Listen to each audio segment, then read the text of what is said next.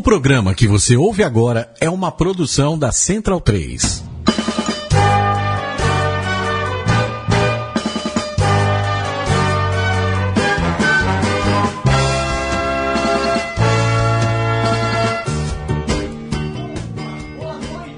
dia, boa tarde. Temos outro programa começando em vários horários diferentes, você pode ouvir pelo podcast. Então, é, bom dia, boa tarde, boa noite, centralinos. Leandro e a mim, começamos edição número 25 do Mesoval. Você não está ouvindo o Virgílio Neto, porque hoje ele não está aqui. Estamos. Começamos hoje comigo, é, Vitor Ramalho. Leandro a mim, como é que tá essa semana aí? Você comemorou muito o título de Portugal, não foi? Não comemorei muito, mas sorri bastante. Tô muito feliz de estar aqui com você de novo nesta mesa de som. E um abraço pro Virgílio que entrou num curso, agora tá aprendendo a tocar saxofone, né? E é nas tardes, de- nas noites de quarta-feira, então não Exato. tá aqui com a gente. Falaram que é um ativo muito importante para ele que vai lá para Flórida sempre também, né? Então, Exatamente. completar o currículo vasto de Virgílio Neto. Hoje, dia, é, hoje dia 13 de julho, programa excepcionalmente na quarta-feira à noite, sendo gravado na quarta-feira à noite. Normalmente programa terça-feira 15 h 15 mas tivemos uma mudança excepcional nesta semana. Semana que vem também o programa será de noite, mais informações ao longo da semana também. São dois, duas semanas seguidas aí com horário um pouquinho diferente. Hoje que é o dia do rock, não é isso mesmo, Diego Gutierrez? Isso mesmo, o dia do rock, um dia muito importante para todos os fãs. O... Se não me engano, é aniversário do Kate Richards, o dia do rock, ou não? Talvez, eu não sei, sinceramente. A origem, desculpe me intrometer, favor, mas a origem escolha. do dia do rock é o concerto Live Aid que teve na, na África do Sul, pro, na, em Londres, em vários lugares do mundo, né? Então a origem do dia do rock é essa. Já- Então, boa noite, Luiz Coelho. Boa noite, Vitor. Boa noite. Você já, já está esbanjando um vasto conhecimento aqui conosco de rock, de rugby também, não é isso? É, exatamente. Vamos lá. E hoje, nosso convidado mais do que especial, Ruger Maia. Ruger, você também é um fã de rock, evidentemente. Claro, boa noite galera, boa noite Citralinos. Muito fã de rock, na verdade. Exato. E, Ruger, conta um pouquinho pra nós aí. Então, você é ex-jogador Seleção Brasileira, ex-jogador SPAC. Apresenta, apresente-se para o público centralino do rugby em geral. Ruger, que já foi, já foi de tudo. Já foi, já foi comentarista, né, é, jornalista da- de, de Copa do Mundo, inclusive Copa do Mundo 2007. Sete, 7? 11 também? 3 não. Chegou, chegou não. aí pra ter, não. 7 e 11. Por favor, Ruger. A minha vida no rugby começa no SPAC, né? Eu sempre fui sócio do clube, vi o rugby acontecer desde pequeno lá e aí acabei adentrando no esporte. A partir do primeiro treino que chamaram para as categorias de base, eu desisti do meu lado futebolístico. E aí o esporte foi muito gracioso comigo. Acho que eu me dei muito bem com ele é, e pude aproveitar cada momento como jogador. Não tenho nenhuma infelicidade como jogador. Eu, eu falo que uma das grandes felicidades que eu tenho é ter marcado um drop kick pela seleção brasileira. Isso é difícil.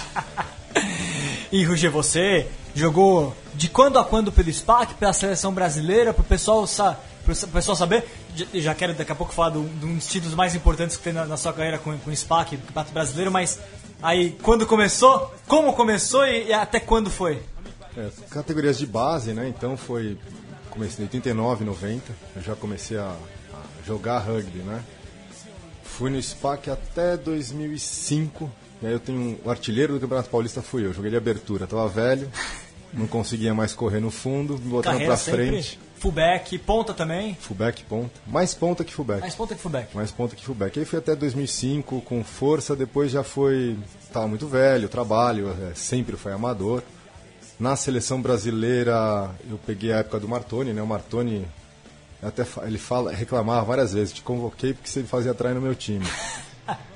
Então é, a gente tem uma final contra o Bandeirantes, né? Que ganha um ano antes, em 99. E aí em 2000 até 2004 eu fiquei de uma forma é, contínua na seleção brasileira, né? Acabei entregando minha posição para o Putin. Na verdade é isso. O Putin começou na minha reserva e depois eu virei reserva dele. Aliás, Putin, grande jogador, também aposentou um pouco antes dos Jogos Olímpicos, né? Tava nas apostas, será que chegava, será que não chegava, mas acabou parando um pouquinho antes, né? É, e a sua experiência na Copa do Mundo, cobrir uma Copa do Mundo é uma experiência realmente fantástica, acho que para qualquer fã de rugby. Como é que foi essa experiência? 2007, 2011, não é? É, em 2007 foi uma uma sorte, digamos assim. Eu estava morando na Europa é, tinha conhecidos na ESPN, né? E fui bater na porta da ESPN e falou, vamos fazer alguma coisinha, já tô aqui, tá barato, tá correspondente, fácil. né? É, não, Eu lembro de você falando no estádio lá. é, e me botaram numa gelada já na primeira. Falaram, olha, faz um blog uns três, quatro meses antes da, da, da competição, né? Da Copa do Mundo. Fiz um, é, começou o blog, eles adoraram. E entrei como correspondente para eles, né? Além do blog, escrever, comecei a escrever notícia e fazer as entradas no jogo. A primeira foi na abertura, né? Argentina e França. Histórico. É, é muito legal esse jogo, porque foi um jogo histórico, uma vitória da Argentina espetacular, né? Numa abertura de Copa do Mundo, na casa do anfitrião. E a- uma curiosidade, né, para já aproveitar contando, assim, eu entrei no, no- no primeiro tempo, ao vivo pelo telefone, e fiquei nervoso, era a primeira vez, né, tal. Então tem aquela. A produção foi me tratando muito bem, mas, né, você fica nervoso. Aí, no final da ligação, já, já tinha saído do ao vivo, tava só eu e o produtor, ele falou: olha, os caras querem que você entre de novo no segundo tempo. E, ah, beleza. Fiquei preparado, esperando entrar, acabou o jogo. Aí esperei mais um pouquinho e eu não estava na tribuna de imprensa, estava no meio da torcida, era o ingresso que- normal, não era o ingresso ainda de imprensa, só nas outras rodadas. Aí eu desisti e falei assim, ah, vou embora. Né? Eu tô andando, o telefone toca. Eu atendo, é o pessoal da produção. Dá pra fazer? Dá pra fazer. Então eu tava fora do estádio. Aí, eu achei que eles iam perguntar pra mim sobre o jogo, né? Porque eu assisti o jogo inteiro, mas a primeira pergunta, acho que o Dudu, era o Dudu o narrador, se não me engano. Foi qual que é o clima aí no estádio? Como estão os franceses e os argentinos? Eu já não estava mais no estádio, né? Eu falei, ah, os franceses estão tristes, os argentinos estão alegres, e foi mais ou menos por aí. Então, quer dizer, é, aí dali pra frente eu aprendi mesmo que era cobertura, porque eu tive que é, trabalhar de uma forma mais profissional, então com, na tribuna, e aí é, é uma experiência muito legal. Acho que vocês pegaram agora 2015, não pegaram? É, eu não fui, o Diego Eu foi. tive a oportunidade, realmente é uma coisa fantástica. A experiência na Inglaterra foi do outro mundo, não tem o que falar. Não tem, porque é muito organizado, é, você está perto de todas as estrelas, elas são muito acessíveis, a zona mista é uma coisa deliciosa, todo mundo fala com você. Eu lembro em 2011 eu consegui entrevistar o Brian Abana no dia que ele vira o maior artilheiro, né, contra a Samoa, se não me Contra engano. Samoa, é. Ele vira o maior artilheiro da história da, da, da África do Sul e eu pergunto, e aí, como é que tá essa história com o, o, o Just, né, que tá, tava com problema lá do, de, Just da do Suíça, ELA né? e tal, e ele era o anterior é, Try-Scorer. E aí, como é que é agora ultrapassar o Just, que é um grande herói, e ele tá nessa situação de uma doença séria e terminal? O cara parou tudo, saiu das TVs, veio falar comigo, deu uma super sonora. Quer dizer, o pessoal do rugby, eu acho que mesmo as estrelas são super acessíveis. E esse momento, 2007, você entrou em contato com a ESPN, é, você já tinha antes... O seu blog come- na ESPN começou antes ou começou depois? Começou depois da Copa do Mundo? Um pouquinho antes. Um Foi pouquinho antes. Foi um teste. Eu, co- eu É. cobri um pedacinho de, de Premiership e Ah, tal, tá. né? Então, pra, até para eles saberem né, onde eles estavam se metendo. E aí, e aí como é que foi? Aí até 2011, então, é um período, um período aliás, bem denso. Você, cobriu, você esteve em 2011 na, na Copa do Mundo e também esse período de cobertura junto de vários eventos na ESPN. né? Como é que, conta um pouquinho como é que foi esse, esse período, ah, essa, essa experiência de divulgar, né? O que foi no fundo o primeiro blog dentro da ESPN, que, o, e, e também as primeiras, tra- as primeiras transmissões não, 2003 começou, mas é um momento de crescimento né, É. da, da, da cobertura, né? Eu acho que assim, a, a estruturação do rugby dentro da ESPN aconteceu enquanto eu estava lá. Sim. Então eu participei disso, isso é muito legal. Aí eu pude, é, de uma certa forma, com- orientar, ó, vamos fazer isso, vamos fazer aquilo, porque tinha, vinha muita coisa mais é, da minha pessoa e do Martoni do que deles, por- até porque para eles era muito novidade. Mas a trabalhar, por exemplo, em 2011, que o horário era invertido, né? Tinha um, tinha um um jet lag muito grande, então é, e eu estava sozinho. Então você bate escanteio, faz o gol e leva a bola para o meio de campo. Então você tinha que gravar, escrever, editar. O, limpa o Huck, passa e faz o try, né? É melhor. Na verdade, então, é como ponto eu dava o chapeuzinho, É. pegava do outro lado, fazia o try e entregava depois a bola para o juiz no meio de campo.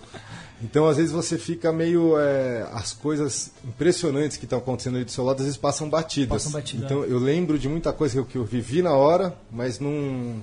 A experiência só, só absorvi depois, né? Porque você começa a lembrar das coisas emocionantes, pessoas que se entrevistam, os jogos que você vê, os estádios são incríveis. E, e pessoas, você falou agora, quem que, além do Abana, que você já comentou, quem mais de grande que bateu uma emoção diferente que você entrevistou? Ou que você achou a entrevista do caramba, assim? Olha, eu, eu participei, lembro de, uma, de um jogo da Inglaterra e eu, eu consegui falar com o Johnny Wilkinson. É, não foi uma sonora, não foi nada, ele já estava saindo da zona mista, ele não, né, ele- uma conversa. E aí ele perguntou, ele, ele queria saber, mas você é do Brasil, né? Você está cobrindo na ESPN para os Estados Unidos? Ele achava que era porque você tem um crachá, né? Zão, ESPN, e né? ESPN é no- lá fora é muito forte, ele achou que estava cobrindo os Estados Unidos. Não, é Brasil. Brasil tem rugby. O Brasil tem rugby há muito tempo, mas como- ele, a, a curiosidade dele de entender o que, que era o, o- o rugby no Brasil foi muito interessante. Ficar conversando com um cara desse durante vários minutos foi legal. Porra, sensacional, né? Foi mais ele que entrevistou o Roger do que o Roger que. Um pouquinho, porque ele isso. queria saber as coisas. é, foi muito legal. Legal. E a coisa que eu falei, você não vive muito na hora, depois na lembrança. Uma outra coisa muito legal que aconteceu foi o Zinzanbrook, porque em 2007 tinha os Visa Legends, né? Que era o Zinzanbrook, o Felipe Selar, É, o, o Johnson. um, ma- Enfim. Bom, enfim, devia ter mais um que eu não estou lembrando, sul-africano, que não lembro quem era. Mas enfim, eu peguei uma entrevista é, pessoal. 2007, tá falando? 2007. Percy Montgomery, talvez? Não, não, não, era um Visa Legend, Ah. né? Era, era, eu acho que era o. Não me lembro. Ah, já, já aposentado. Já aposentado. Ah, tá. Então, na- eu lembro de estar conversando com o Zinzanbrook, pedi uma entrevista com ele, né? Foi autorizado pela assessoria. E aí comecei. Isso ainda era a primeira fase, né? E aí, ah, conversando com ele, a gente falando dos pontos fortes e fracos da Nova Zelândia, o que achava do Mundial e tal. É, Aí eu, conversando com ele, eu falei, mas o que, que você acha do segundo centro, né? Porque o segundo centro ele é meio. né, ele não tacleia. E, os, né, e aonde depois, no segundo. Na segunda fase, no primeiro jogo, enfrenta a França e o Trai, que mata o jogo é em cima do Luke McAllister, né? Que era o centro. Que é.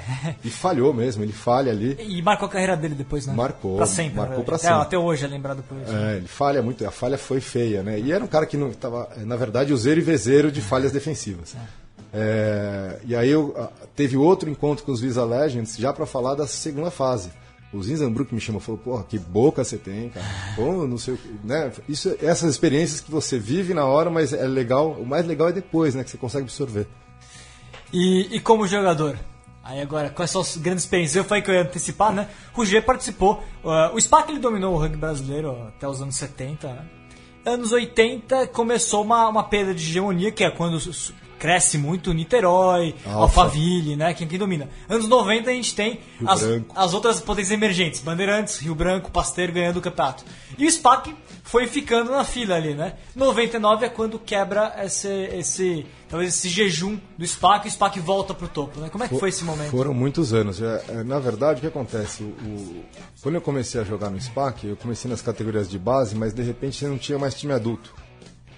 Isso em que período? É, Final dos anos 90? 91, 92. E aí a gente tinha um treinador que era o Carlos Falk, no adulto, né? Não era, do, do- não era das categorias de juvenil e infantil.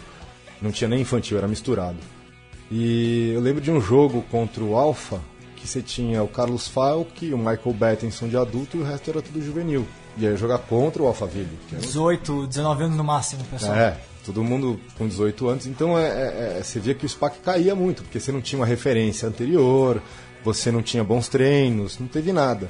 É, o, que dá- o que eu acho que aconteceu um pouco é essa minha geração, da minha idade, que começou ali, depois veio um pessoal da FEI, tem uma integração da FEI, vem vários jogadores da FEI se juntam ao que foi SPAC. muito forte nos anos 80, inclusive. Exato, Muito aquele forte. time da FEI forte dos anos 90, na verdade. Chegou né? a ser campeão brasileiro, inclusive, né? Então, mas o- a FEI dos anos 90, na verdade, que veio pro SPAC. Dos anos 80, eles é, é, já misturou muito com, acho que Nippon, né? Eles foram muito para esses times. Mas é, então entrou o pessoal da FEI, que deu um ganho, uma juventude diferente pro time, é, juventude que já tinha, mas assim, outros jogadores e gente boa. Por exemplo, o Seba, o Seba Izarra, ele era aluno da FEI, sócio do SPAC, ele que faz essa integração. E aí o SPAC vem construindo. Eu acho que em 98 a gente é vice, né? então foi um crescente. Em 98 a gente foi vice, perde a final para o Rio Branco. E em 99 a gente faz uma campanha meio underdog, né? Ainda assim, né? Faz a primeira, o Campeonato Paulista primeiro contra o Band. O Band tinha um timaço que jogava com, como gosta de falar Martoni, né? de 1 a 8 só. Ali muito concentrado no de 1 a 8 e a- era difícil parar o, o rolling mall deles. Simplesmente eles jogavam no rolling mall, não tinha muita defesa no Brasil, era difícil. Era um rugby muito diferente do que a gente vê hoje.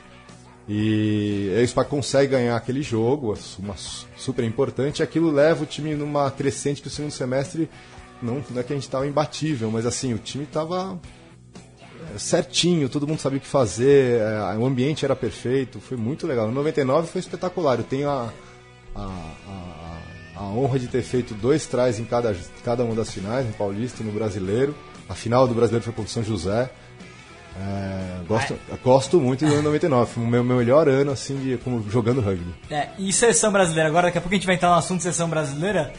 É, você chegou a jogar na seleção brasileira de Sevens? O que, que você participou de- de- desse momento? Que é o momento inicial do Sevens brasileiro, né? O masculino, pelo- é, masculino e feminino, na verdade, mas masculino, sobretudo, no final dos anos 90, que começa a ganhar corpo, né? É, a gente tinha os, os wild cards, né, pra Punta, Mar del Plata, essas coisas, e o Brasil acabava indo. É, pra Seven era uma coisa diferente. Seven ia um pouco quem tinha dinheiro mesmo.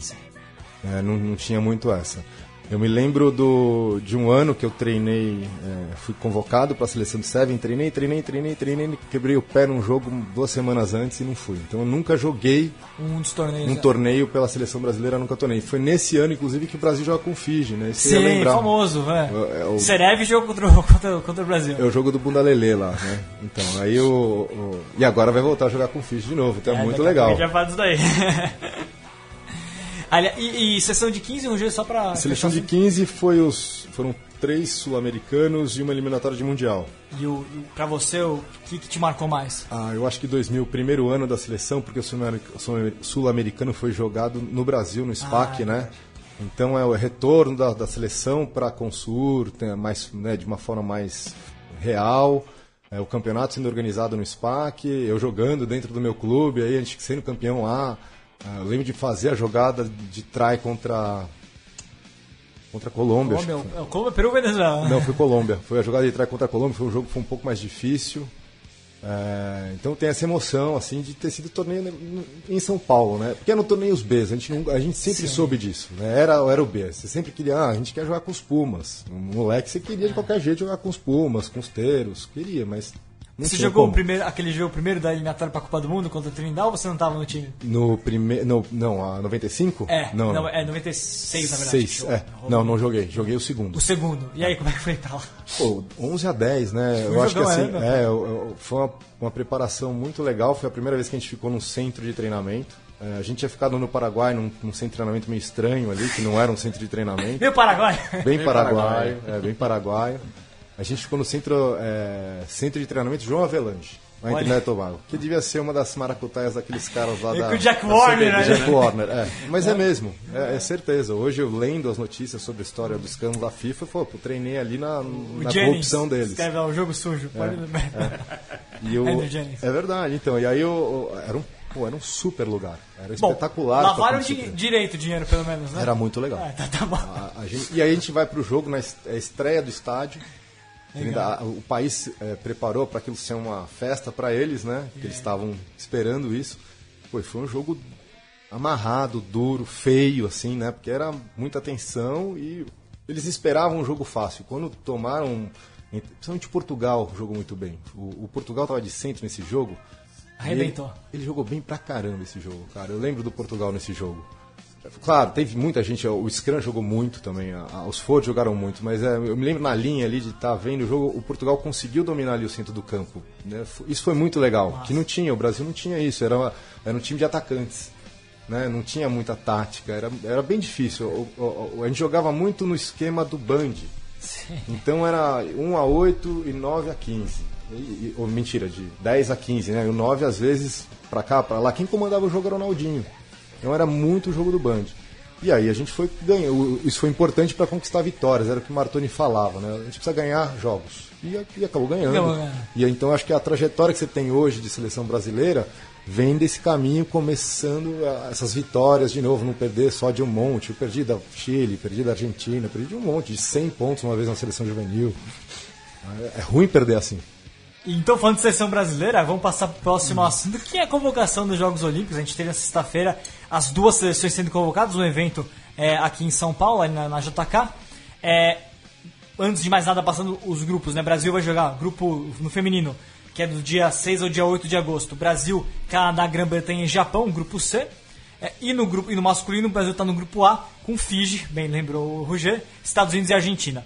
E a gente tem a primeira sonora aqui para gente fez algumas entrevistas. Virgílio não, este, não está hoje conosco, mas gravou as entrevistas lá na coletiva. A primeira vamos colocar a da, a da Júlia Sardá, que ela uma das jogadoras mais importantes da seleção brasileira, falando um pouquinho aí dessa expectativa para os jogos e também do que significa para ela essa convocação. A Mesoval conversa agora com a convocada para a seleção brasileira para os Jogos Olímpicos, Júlia Sardá. Júlia, primeiro de tudo, parabéns pela convocação. E eu quero saber, você está desde a primeira seleção em 2004, seleção feminina. Você imaginou um dia, lá em 2004, quando você vestiu a amarelinha pela primeira vez, você imaginou um dia, esse dia de hoje? Não, com certeza não. Sabe que o meu sonho de infância era representar o Brasil numa Olimpíada. Eu tentei muitos anos no atletismo, mas eu não tinha, eu não tinha o talento suficiente para atletismo. E aí quando o- o rugby se tornou olímpico, eu vi que o meu sonho que tinha acabado podia se tornar realidade. Eu desde os quatro anos peço para minha mãe para para fazer esporte, para correr, porque um dia o meu sonho era representar o Brasil. E agora eu consegui alcançá-lo. E vou poder daqui a 30 dias representar o Brasil na Olimpíada. Pô, eu tô bobo aqui, eu não sei o que, que eu pergunto mais, eu não sabia dessa. E, Júlia, assim, eu, pra quem que você dedicaria essa convocação? Pra quem que, pra quem que você falava, ó, esse daqui, ó, é pra você? Ah, com- sem sombra de dúvida para minha mãe. Ela me incentivou ao esporte desde pequeno. Quando eu pedi para começar a correr, eu com quatro anos ela queria achar um treinador, ou ela me levava para brincar. Com nove anos ela conseguiu alguém que pudesse me iniciar no esporte.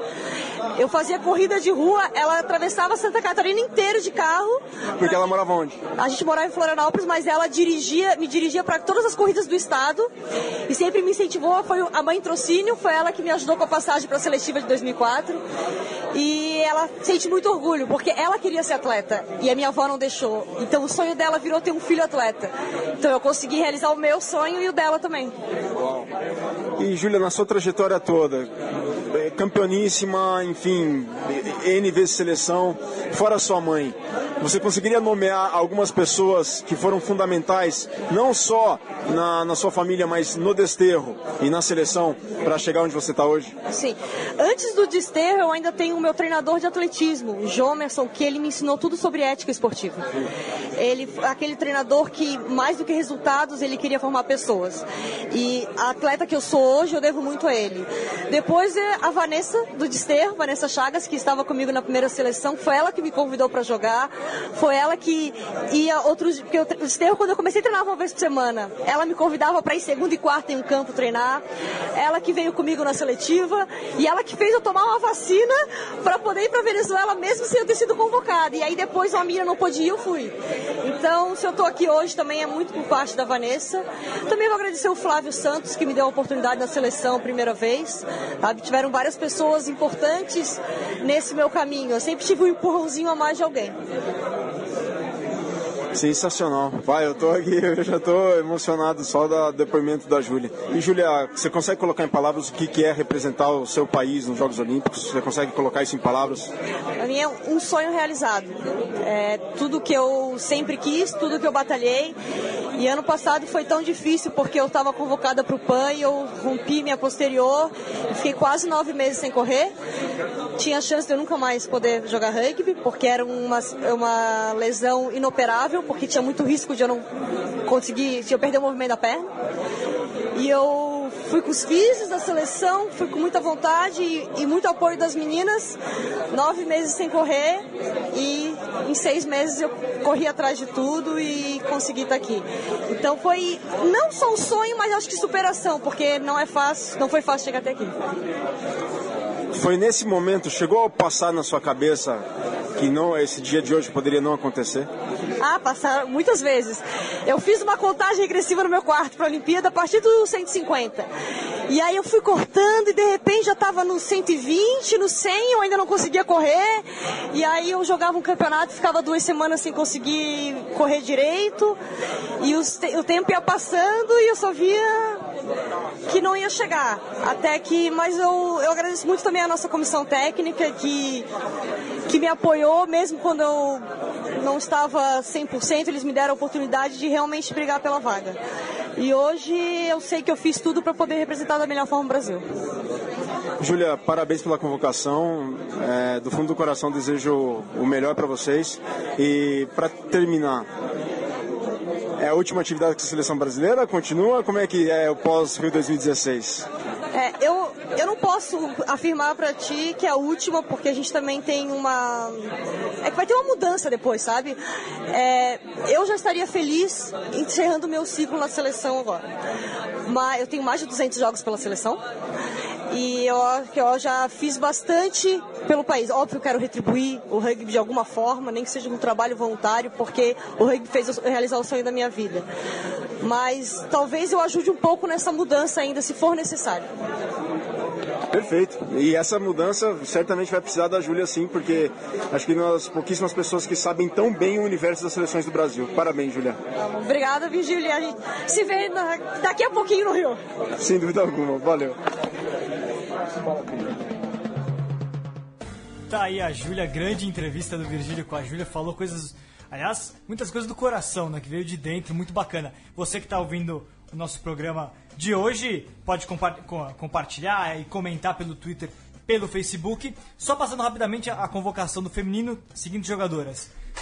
A Juliana Esteves, a, a Juca do Band, Luísa Campos do Charrua, Júlia Sardal do Desterro, Edna Santini do São José, Thaís Balcone do Desterro, Haline Scatrut do Curitiba, Beatriz Futura Baby do Niterói, Amanda Araújo também do Niterói, Claudinha Teles também do Niterói, Paulinha Shibashi vai ser a capitã SPAC, Raquel Koschan do Charrua e a Isadora, Isadora Cerulo do Niterói também.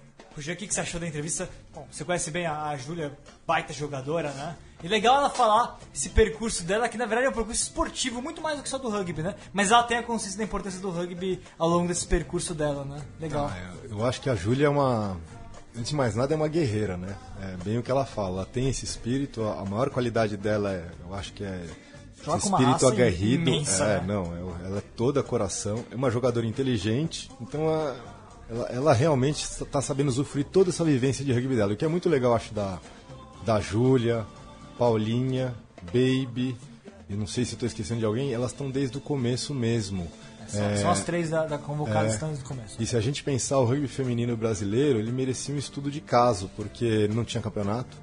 A, a- a Juca, não sei quando começou a sessão agora de A cabeça. Juca começa um pouco depois. Um pouquinho depois, mas é também mas no é- começo a- também, é, A, a a, a tá Juca vindo- também, é- não, todas estão há muito tempo. Todas não, mas você tem uma base mais antiga e uma molecada Essas nova, quatro claro. estão há muito tempo, é. Mas eu acho que é, essas quatro são muito antigas e assim, eu acho que é, é- é muito especial por, porque é o rugby feminino brasileiro, que é 12 vezes campeões da América do Sul, disparado, muito melhor do que os outros times. E Nunca sem- perdeu. não, exato, e assim, não tem, é, e não tem um campeonato interno. Você não tem quase clubes. Como é que esse.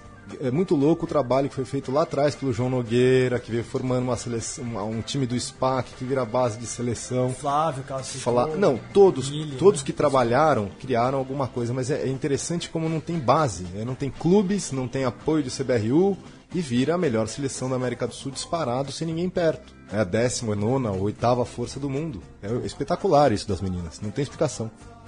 É, não, uma entrevista fantástica. Realmente é sempre muito bom ver um atleta abrir assim o coração, contar a sua história e sair um pouco daquela coisa. Não, somos 7 contra 7, vamos entrar em campo e dar o melhor. E acho que é uma entrevista que pode, muito representativa de como vai ser todo o ambiente do rugby do rugby olímpico, porque não só dela, mas bem, a Olimpíada é o objetivo, todo atleta sonha, acho que toda criança em algum momento sonha ser atleta olímpico. E quem começou no rugby nunca teve esse sonho porque rugby não era olímpico. Então, uma O gera- Geno deve ser sonho, é, né? Ele- Nunca tive. Então uma geração que vai ter esse momento que não esperava. E talvez mais caso masculino, muito dos jogadores de Seven, jogadores que não tiveram seu espaço no 15, que também. Os jogadores deram errado é um jeito muito cruel de se falar. Mas jogadores muitas vezes que não encontraram seu espaço no, no profissional e agora vão ter essa oportunidade aí, de- saindo do começo, vão ter a oportunidade de jogar uma Olimpíada que em muitos aspectos é uma situação maior até do que jogar, ser campeão do top 14, ser campeão do Super Rugby. É o momento, então acho que vai, acho que é um resumo bom do que vai ser essa Olimpíada, algo muito emotivo. Colhe? É, eu acho também que essa, essa intensidade de sentimento dela na, na, na- na entrevista é, é muito legal, cara. E, e como o Roger falou, é uma das que começaram com, com a seleção, pegaram todo o desenvolvimento, agora está nessa parte agora, nessa época agora que a gente está com alto, alto rendimento. Então, assim, ela vivenciou tudo isso. E como o Roger falou, né? Também não tinha campeonato interno, cara. É impressionante, eu acho que Né? o caso do Então feminino, é- pra mim, sempre vai ser Elas inexplicável. treinaram para jogar pela seleção, cara. Então é, é, é is- isso resume o, o sentimento todo da, da, da Ju, né? Da Sardá. E, e destacar que o rugby feminino começa aí finalzinho dos anos 80, 90, isso não existia. Então você vê uma trajetória como você entra no esporte do zero e acaba ele jogando uma Olimpíada também é uma coisa única quase. A, a Paulinha falando nos programas que ela, que ela foi convidada aqui do, do Mesoval, que ela nem tinha, elas não tinham a menor noção quando elas foram para 2004 de que aquilo lá iria resultar no que está resultando agora. Nem- Não tinha nem essa, nem essa ambição, na verdade, né? Foi algo que elas foram percebendo com o tempo que elas eram boas, que elas ganhavam sempre, que dava para pensar mais alto, né? E, e- e o que é muito legal dessa seleção feminina é o seguinte, elas não têm limite. Porque elas chegaram na- no circuito mundial e fizeram. deram aquela patinada no começo, mas agora, você pega esse ano e o final do ano passado, os resultados são muito melhores. É, não é mais um, um- um visitante oca- ocasional. As meninas estão lá porque estão. Elas são as 10 melhores do mundo, com certeza. Então, entre as 10, com certeza. Bobear entre as 8. É, se conseguirem canalizar essa emoção toda e colocar em campo de uma forma positiva, é um time que eu acho que pode até surpreender, conseguir um resultado. Eu acho que claramente elas brigam pelo que elas já conseguiram em São Paulo na Série Mundial, que é, que é quartas de final. Aí é um jogo para fazer história, né? Cara, o Japão.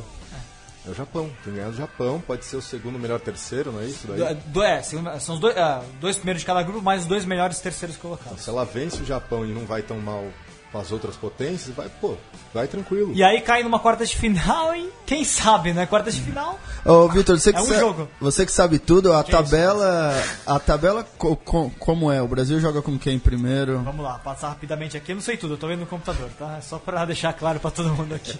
É, Tá bom, algumas coisas o Vitor não sabe. Ué, é. Meio-dia. Né? Sábado, meio-dia, Brasil e e Grã-Bretanha. Aliás, eu tô com um pouquinho de medo com relação a esse jogo, não por isso. É porque se um time sul-africano for pra final do Super Rugby e a final do e, e- e for a série e receber foi o, ter o manto de jogo da final, vai ser no mesmo horário, viu? Droga! Queria ver tudo, Não né? dá Mas pra ver enfim. tudo ao mesmo tempo. Exato, mas enfim, esse é outro papo. É, papo pra depois. É, depois joga 17h30 contra o Canadá e no domingo, 12 horas, é meio-dia contra o Japão. Que é o jogo que a gente já falou. Não só a questão da classificação, mas. Que é o jogo-chave para a Série Mundial. Isso. Quem, o melhor time entre Brasil, Japão, Quênia e Colomba ganha a vaga de sexta central. né?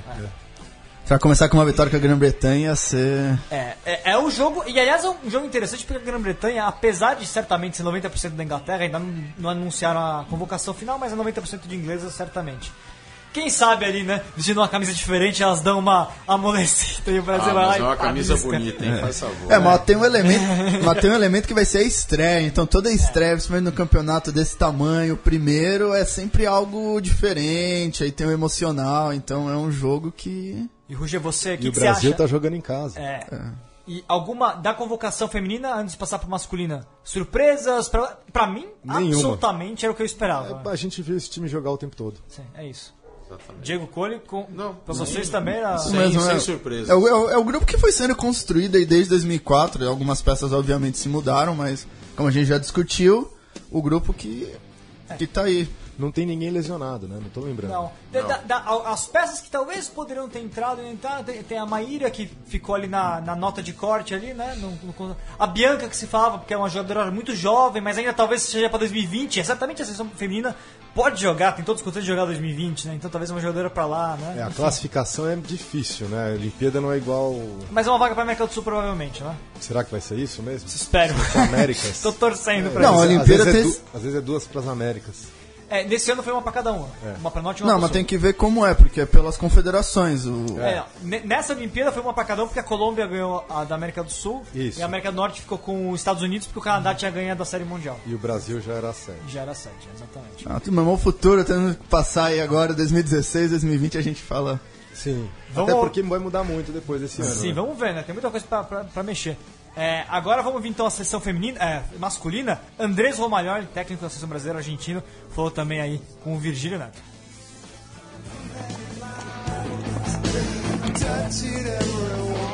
A Mesoval conversa com o Andrés Romagnoli, treinador da seleção brasileira masculina de rugby séries. Andrés, boa tarde. Primeiro de tudo, parabéns pelo evento de hoje.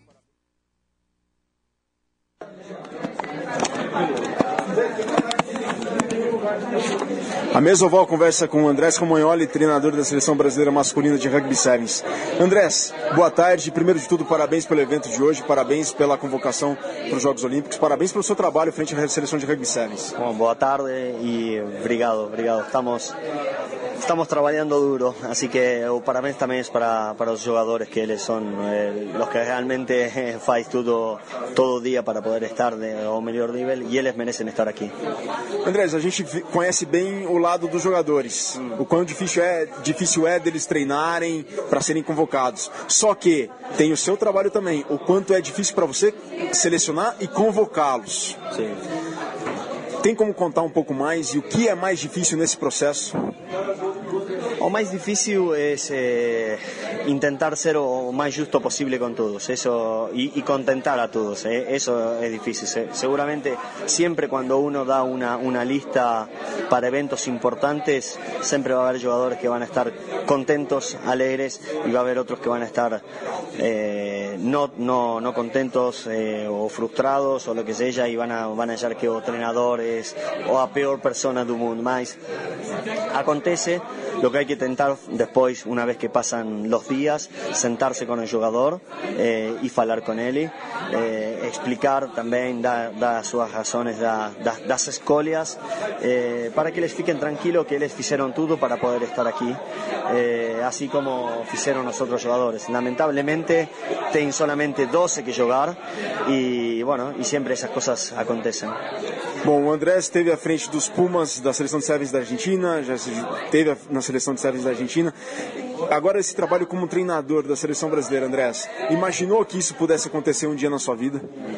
Realmente no. Eh, eu sí oleaba cuando, bueno, obviamente como fanático do rugby sai las, las, eh, la- las situaciones dos, dos times.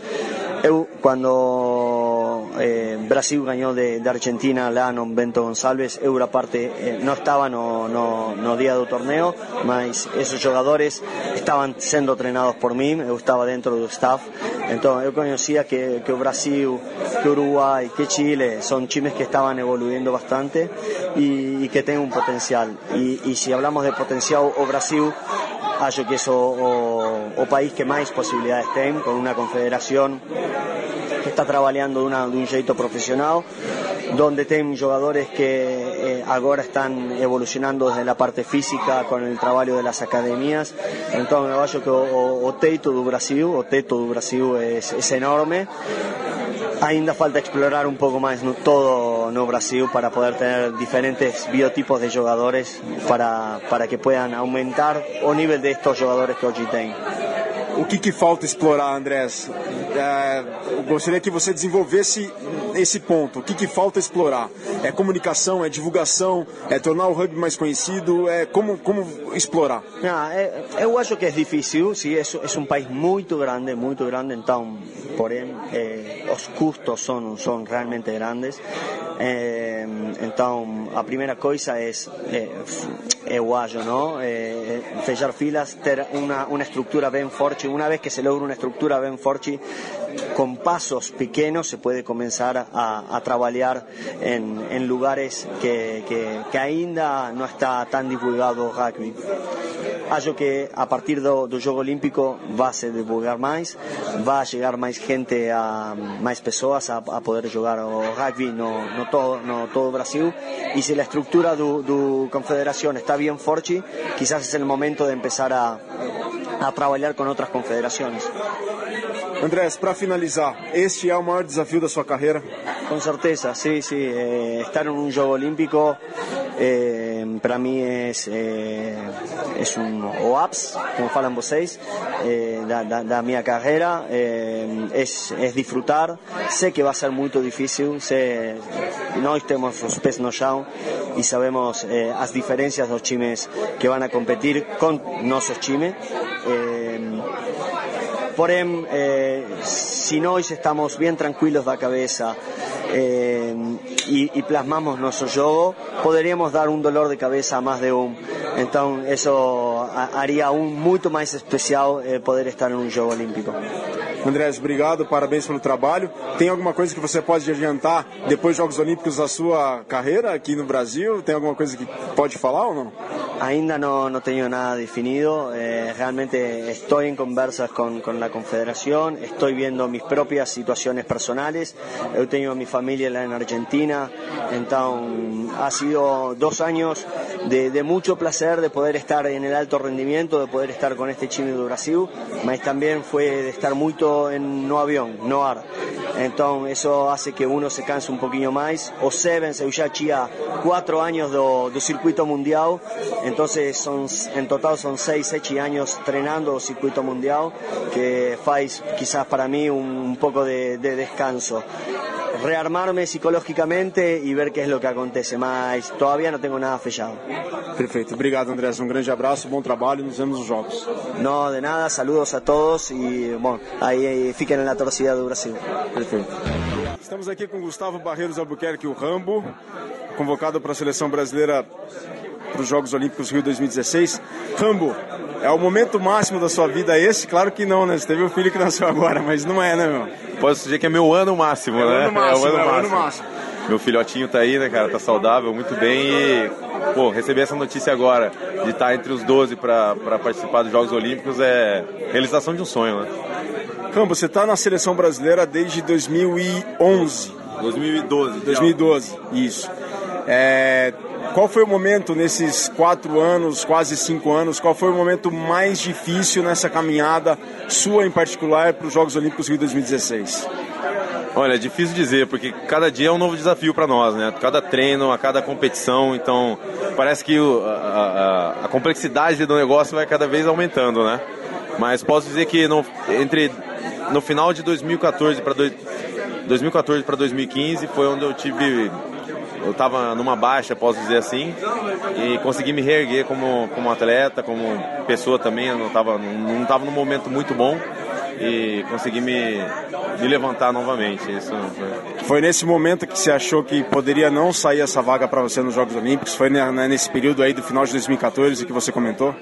Olha, nele também, né? Isso eu pensava a qualquer momento. Eu nunca pude é, desistir, nem. Nunca pensei em desistir, mas nunca pude deixar de trabalhar duro porque eu sabia que tinha muita gente querendo isso também. Não só como eu, como, sei lá, o Brasil inteiro estava querendo. Quem joga rugby no Brasil, como o Andrés disse, que muitos atletas, quase mais de 80, passaram na, na, nas convocações né, durante esses anos.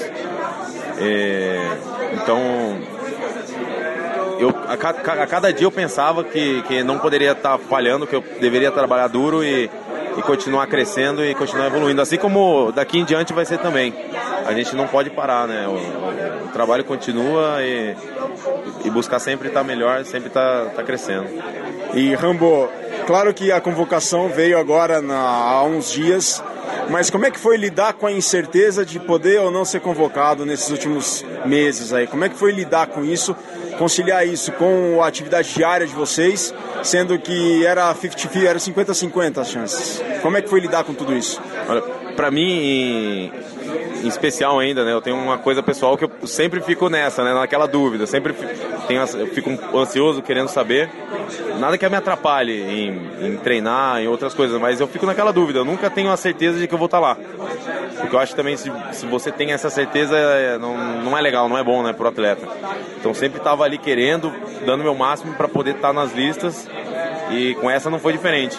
E agora tinha um, uma coisinha a mais né, que é o filhote, né? Que tirou a todo, carga. É, todo mundo sabe que os primeiros meses ali não são fáceis, mas graças à minha família, a Luana, tá tudo dando certo. E deu certo, né? A gente tá, tá aqui, né? Eu tô aqui, entre os convocados e agora é fazer um bom trabalho lá na, nas Olimpíadas. A última pergunta: a gravidez da Luana, o fato de você ser pai, pensar no seu filho, tirou essa carga de você nos últimos meses, assim, de. Claro, você se concentrou, trabalhou para o Rio 2016, mas o fato de você ter sido pai ultima, é, de você ter sido pai recentemente, tirou essa carga, essa pressão que você devia se colocar para ser convocado para os Jogos Olímpicos? Olha, na verdade eu acho que até aumentou. É mesmo? né? Pô, é, e não só aumentou, como me deu mais motivação também. Era um motivo a mais para eu trabalhar e falar: meu, eu, eu preciso disso. Né? Não é só para mim agora, eu tenho uma coisa muito maior por trás desse sonho que, que era só meu. Então acho que além de dar uma carga, um, uma carga mais, é, deixar um pouco mais pesada também deixou muito mais motivante e me deu energias e forças para conseguir conquistar isso. Perfeito. Rambo, parabéns pelo trabalho, parabéns pela convocação. Você merece demais. Eu acompanho seu trabalho há muito tempo e, cara, todo o sucesso do mundo para você. Deus te abençoe e que sejam grandes Jogos Olímpicos. Parabéns por estar na história. A última mensagem para quem está começando agora e tem vocês como referência no rugby nacional. A molecada que está começando agora, que mensagem você diria para essa molecada que treina lá segunda a segunda, sol, chuva, frio, calor, que tem um sonho na vida? O que, que você diria para eles? Um sonho esportivo de Jogos Olímpicos, o que, que você diria? A primeira coisa é acreditar. Se você acredita, não deixa que ninguém que não acredite com você te impeça de você conquistar os seus sonhos, o que você deseja. Então acredite e corra atrás, trabalhe para que isso aconteça, porque a chance de acontecer é muito grande. Tá acontecendo para mim, eu tenho certeza que acontece e pode acontecer para todo mundo, sabe? Para todas as pessoas que realmente sonham, que querem e que e fazem por isso. E eu queria agradecer também a oportunidade de estar aqui, Virga. Porra, é um, um, uma honra estar, estar aqui com você. Você passou comigo desde o começo, sabe como, foi essa caminhada, como foi difícil, como foi dura, altos e baixos, mas tá terminando e começando de uma maneira feliz. Então, só quero agradecer a você, a todo mundo que participou disso, a minha família, a, Luana, meu filho, meus pais, todo mundo, cara, meu clube. Só tenho a agradecer a todo mundo que faz parte disso, direto ou indiretamente. E agora vamos para lá, vamos chegar com tudo nesses jogos aí que o Brasil vai dar o que falar. Vai sim, já tá dando o que falar. Rambo, valeu, cara, mais uma vez. Um abraço. Obrigadão, mano. Eu agradeço, cara. Porra, mete os cortes aí que eu não sei. Não, foi muito massa.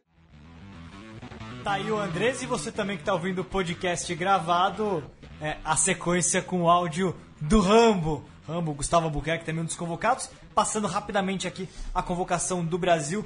Lucas Duque, o tanque, do São José, capitão da seleção. Daniel Sancerri e Felipe Sansei, os dois irmãos, agora no São José. Martin Scheffer, do SPAC. O Juliano Fiore, lá do Richmond, da Inglaterra. Felipe Claro, alemão do SPAC. Moisés Duque, do São José. Stefano Jantorno, agora lá na Ford Natal. Lohan, do, do Band Saracens. Arthur Bergo, do SPAC. O Rambo, do Curitiba. E o Boy, o André Silva, do SPAC. Hoje aqui que você entendeu aí da... O que, que você acha do que, de tudo aquilo que falou o, o Andrés e dessa convocação concordou com ela? Masculino também, o que você esperava? Acho que também mais ou menos o que a gente esperava, não tem muita surpresa. Talvez assim, a, a, a inibição que o alto rendimento trouxe para alguns jogadores. Por exemplo, o Iji. É verdade. O Iji tinha toda a categoria para estar na seleção de Seven e não tá porque ele não pode abandonar o trabalho. Fato. Então é, é, é um senão de esporte olímpico não ser mais amador, como falam. Né? Não é amador.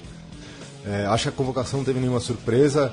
Acho que os gringos que estão aí, que vieram por e-mail, por de várias formas, assim, é, é interessante é, ver como, na verdade, você pode criar uma seleção de Seven com pouca gente, uma seleção mais forte, né? O Seven tem essa característica, é muito mais fácil de se formar um time vencedor. Se essa molecada aí de agora dura mais dois, três anos juntos, não sei se eles não se classificam também para a próxima Olimpíada, que vai ser um processo super difícil. Sim, é um Acho que a, essa Olimpíada vai ser a oportunidade do Brasil mostrar um rugby forte. Eu acho que vai ser muito difícil, vitórias no, no, no, no, grupo ali é muito difícil, mas vai mostrar o quê? Que tem, primeiro, qualidade física parecida e que a gente está fazendo mais ou menos o que os caras fazem. Eles só fazem um pouco mais rápido, reposicionam mais rápido, tem uma vivência maior, mas acho que a gente tem, tem diminuído de certa forma, o espaço entre nós e eles. O que, que você acha então de, do efeito Andrés Romagnoli, ex-técnico dos Pumas, aliás, ex-jogador dos Pumas Seva, jogou com o Santiago Gomes Cora. O que, que você efeito Andrés na seleção? O que, que você sentiu? Ele melhorou muito a fluência de jogo e a parte defensiva, né? Ponto. É, ele, ele ensinou que tem que voltar rápido, reposicionar rápido, como você joga lá na frente, como você joga atrás. Ele, ele, ele, manteve o Brasil um time seguro. Agora, Seven tem muito espaço, por mais que sua segura, defesa seja segura, você tem um, um velocista do outro lado que abre um buraco, um time competente, toma trai. Eu acho que a gente tem hoje uma defesa que defende. Como é que eu vou te falar? De uma forma justa dentro do jogo, sem agressões, né? sem, sem partir para violência. E não se intimida mais com ataques poderosos. Pode vir o jogador que for na frente do boy, que é pequeno. O ou Juliano que- fez try no, no, no, em Fiji, né? Esse cara joga muito, Juliano Fiore. É, ele, ele é um Pai brasileiro. super jogador, tá na Inglaterra, né? Ele é inglês, né? Jo- Joga muito, foi um achado pro Brasil. Porque ele não é tão novo, né? Então um cara que trouxe, eu acho que um pouco de bagagem também. Os Sanseres, eles são mais novinhos, né? São Estão bem com moleques. 21, né? É isso? É 20, se não me engano. Então, 19. são, são bem novos, jogam muito, mas, cara, idade você só ganha com o tempo. E o cara já tem, né? E ele é bom mesmo, Julian Fiore, muito bom. Cole, gostou? Eu gostei da convocação, sim, pela, pelos jogos que a gente acompanhou também do, na última temporada. Eu acho que o, o Andrés não, não mudou muito, não, não, não causou muita surpresa, e como ele mesmo falou na entrevista dele, né? Ele conversa muito com os jogadores. Então, se ele deixou um ou outro de fora que, que talvez devesse estar lá, ele tem os motivos dele. Lá. É, passando assim por alto, de cabeça, o Lucas Miller era um dos que era muito possíveis que não tivessem e acabou não ficando, né? E acho que dos homens, dos homens mais prováveis, né? Mas de fato era o que a gente esperava da seleção. Até porque teve mesmo a- o crescimento do time com os estrangeiros, né? Os E aí, três, né? é, O Harvey, por exemplo, não, acabou não entrosando bem dentro da- da- do, do grupo, né? Uhum. E acabou não indo. É, mas essa competição com os jogadores que vêm de fora, jogando já no nível muito alto, nem o Sancerris que estavam até no Pro D2, que é a segunda divisão francesa, jogando é, a Inglaterra, já quase prof- praticamente profissional, aí fica muito difícil os jogadores daqui competir, jogadores nesse nível. Nem Stefano, o- o argentino. Como ele falou, como o Roger falou, né? O próprio, próprio Igi acabou perdendo a, a vaga dele por, por questão do, do alto rendimento dos outros jogadores. E a opção dele, né? Ele não Também, podia mais não treinar podia naquele mais. nível porque ele tem vida, filho, tudo. Ele, para ele o esporte não seria mais profissional com a idade que ele tem.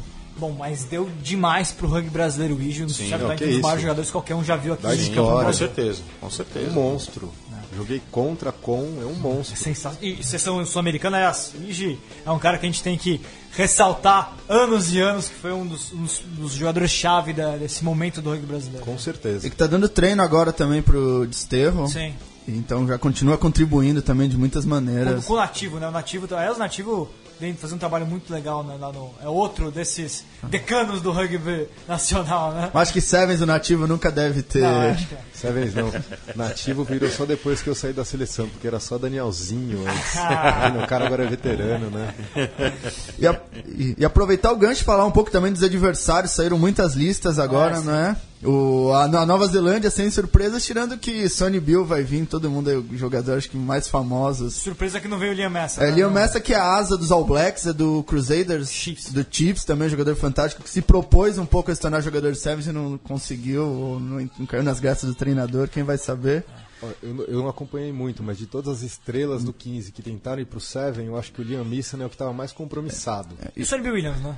Não, mas o Sonny Bill, ele tem aquele, aquela coisa dele ser bom em qualquer esporte. Ó. O cara vai do boxe ao, ao automobilismo e ele vai bem. E ele é um cara de grupo, né? Você pode ver que ele turma com qualquer pessoa, do rei de não sei aonde, ao favelado não sei de da onde. Ele é um espetáculo esse Ô, cara. Cole, você vai invadir o campo pra pegar a medalha dele lá também ou não?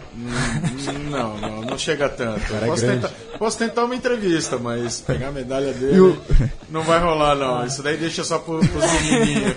É, e um, e um jogador que acho que vale a pena destacar que não vai estar, ia ser adversário do Brasil, é o jogador de físico, Jared, Jared Heine. É. Heine, que pra quem é pra, no Rugby Union não é muito conhecido, é considerado, eu acho que o maior jogador de Rugby League da geração dele. Você fez alguns jogos do, do Reino. É um, joga- é um jogador realmente assim no Rugby League foi fantástico e que, que é meio doido, pode-se dizer assim. Ele decidiu do nada se transferir pro futebol americano. Aí quando agora, faz uns 6, 7 meses, estava mais ou menos se firmando na NFL, decidiu perseguir o sonho olímpico e meio do nada de novo se mudou de dois esportes absolutamente diferentes e acabou sendo cortado, ficou de fora da lista. Então agora na Austrália estão todos esperando aí ver qual vai ser o próximo sonho do Jared Hayne. Vamos ver se o Nick Cummings vai estar na lista da Austrália, né? Aliás, Cole, já que você quer entrevistar, eu quero que você entreviste o Ronnie Badger, né? Ronnie Badger, Nick Cummings, sensacional. Com certeza. Cummings, Quade Cooper tem mais um, né? Não, Quade Cooper já Cooper tá. já não vem. Já não vem então. Não tá vem. na França? Não, foi demitido do Toulon também, ninguém sabe pra onde vai Quade Cooper. Não está tá muito Cooper? feliz da carreira. Onde está o Quade Cooper? É o. Poderia voltar pro Reds lá pra ajudar Não, o Reds. né? Vai voltar. É, vai voltar. O presidente do. Tá precisando. do- o, do- o dono do Toulon falou com, sobre o Quade Cooper que trouxe achando que era foie gras e acabou sendo só patê. E, bom, ele não para de tirar foto na França, né? O Instagram dele tá bombando com a namorada o tempo todo. França, o Vacatal hoje foi confirmado na seleção francesa, grande jogador, mas nenhum outro do 15 importante. Vai, vai ter o Lacafiá, que é jogador do Castres, bom jogador, mas mais ninguém dos top. Mas eu, eu, França, né? Ninguém, é, né? Eu pessoalmente não gosto muito dessa opção de se trazer jogadores do 15. Acho que é, de certa forma, uma injustiça com os jogadores que batalharam pelos Sevens e se dedicaram a isso. Alguns, às vezes, até deixaram oportunidade de jogar, jogar no 15 economicamente para jogar os Sevens. Aí você chega nesse momento e vem, vem um Abana, vem um Williams e fala: Ó, eu sou eu e, vou jogar. Carteirada. É, então acho que às vezes também é um pouco. Acho que uma das razões de não ter vindo muito mais gente é por causa disso. O que você acha, GC? Eu acho que também é isso. Eu acho que é, é injusto porque o Seven é, hoje é outro esporte. Ele não é mais uma brincadeira de final de ano como era, sei lá, 20 anos atrás. Você parava de jogar 15 e ia pra temporada de Seven para se divertir. É, virou um esporte totalmente diferente do rugby union, táticas diferentes, ocupação de espaço é diferente, velocidade do jogo é diferente. É, você vai ter caras como o Abana, que é um velocista, é um cara habilidoso com a bola na mão, sabe chutar, sabe tudo, mas que porra, numa seleção como a da África do Sul, será que ele vai ter espaço, sendo craque que é? Porque a seleção da África do Sul é justa, tá direitinho. E só tem cara bom, né? Só tem cara craque também, Não, né? E tem cara mais rápido que o Brian Abana na seleção. Por falar nisso, internacional, já que a gente tá, deu essa, esse pitaco, vai ter agora a última rodada da primeira fase do Super Rugby. Não vamos alongar muito, senão não vai dar tempo, mas o que, que vocês estão achando, vocês que acompanham o Super Rugby? Também acompanham, mas tô passando a bola pra vocês. Quem que vocês acham que favorito? Quais são os favoritos de vocês? Quem que vocês estão mais aguardando ansiosos aí pro mata-mata? Então, tá, pratica... então, tá praticamente decidido a maioria do... das vagas. O... A Nova Zelândia passou o carro, como diriam. Vai passar Os últimos Chiefs, quatro jogos, quatro vitórias da É. Nova Zelândia contra a Austrália. Né? é, Chiefs, Crusaders, Hurricane e Highlanders já estão nas finais. Aí lá, continuando na Oceania, você tem a, a Conferência Australiana, que é um desastre. Aliás, semana passada, eh, rodada passada foi a pior rodada da história da Austrália no Super Rugby. Então, realmente muito mal. E vão conseguir colocar apenas uma equipe. O Brumbies, que enfrenta em casa o Force, que tá, tá um desastre. E o Waratahs, que vai viajar para Nova Zelândia enfrentar o, Bru- o Blues. Os dois estão empatados em pontos, então quem conseguir o melhor resultado provavelmente vai passar e muito provavelmente vai ser o Brahms, porque dificilmente o Artas vai ganhar do do Blues. E do outro lado, as duas conferências, as duas conferências, a África do Sul também os líderes estão decididos. Stormers e Lions vão passar e tem um terceiro lugar aí que está em disputa, o Bulls tem 37 pontos e vai enfrentar o, o Cheetahs fora de casa, enquanto o Sharks, que muito provavelmente vai passar, enfrenta o Sunwolves, tem 39 pontos em casa. E Favoritos, Roger, pra você? Favoritos pra mim são os da Nova Zelândia mesmo. Eu acho que dali vai sair o campeão esse ano, não tem muita chance. Sharks pode ser uma. Ma- o Martoni ficou muito impressionado com o Lions. Lions, eu gostei muito do Lions também. Mas, né, pra você é Não, verde ainda. É verde, não dá. É- é- eu acho, por exemplo, o jogo da rodada, por exemplo, vai ser o Auckland Blues e o Taz. Porque o, o Taz tem, tem que ganhar com bônus point. O Auckland Blues tem quase o mesmo número de pontos que o Taz e é o último da, da, da conferência dele. Tá aí a diferença que o Diego estava falando. O último colocado da conferência Nova Zelândia está quase empatando com o segundo colocado da, da conferência australiana. É. E eu acho que, se eu, eu tava vendo, eu acho que eles não ganham do- dos Blues em casa, o Taz, desde 2009. Olha o tamanho do tabu. É realmente muito difícil, acho meio surpreendente a Conferência Australiana, depois do desempenho muito bom na Copa do Mundo, o sucesso, eles conseguiram montar um campeonato de clubes só da Austrália, de rugby, que também está caminhando, apesar dos problemas. E esse ano foram muito mal. E por outro lado, não sei bem porquê. Mas acho que, não sei se vai ser um neozelandês, de repente tem um sul-africano aí, uma surpresa. Faz tempo que eles não ganham. Cole, você torce pro Lions, é isso? Lions? Não, não, não, não. Não, não, não torço pro Lions, não. Mas quem que você acha que vai dar? Mas eu acho que o Lions vai acabar passando. Eu acho que, que, que, que vai, ser uma, vai ser uma equipe que vai estar lá. Mas os neozelandeses esse ano estão estão papando tudo, né? Então acho. Po- posso cravar uma? Pode, por favor, é Na isso que eu tô falando. Na, na ver- na verdade, eu acho que é o seguinte, eu acho que dá Chiefs. Sabe por quê? Eu- depois que voltou de junho, teve o break em junho, foi o melhor time.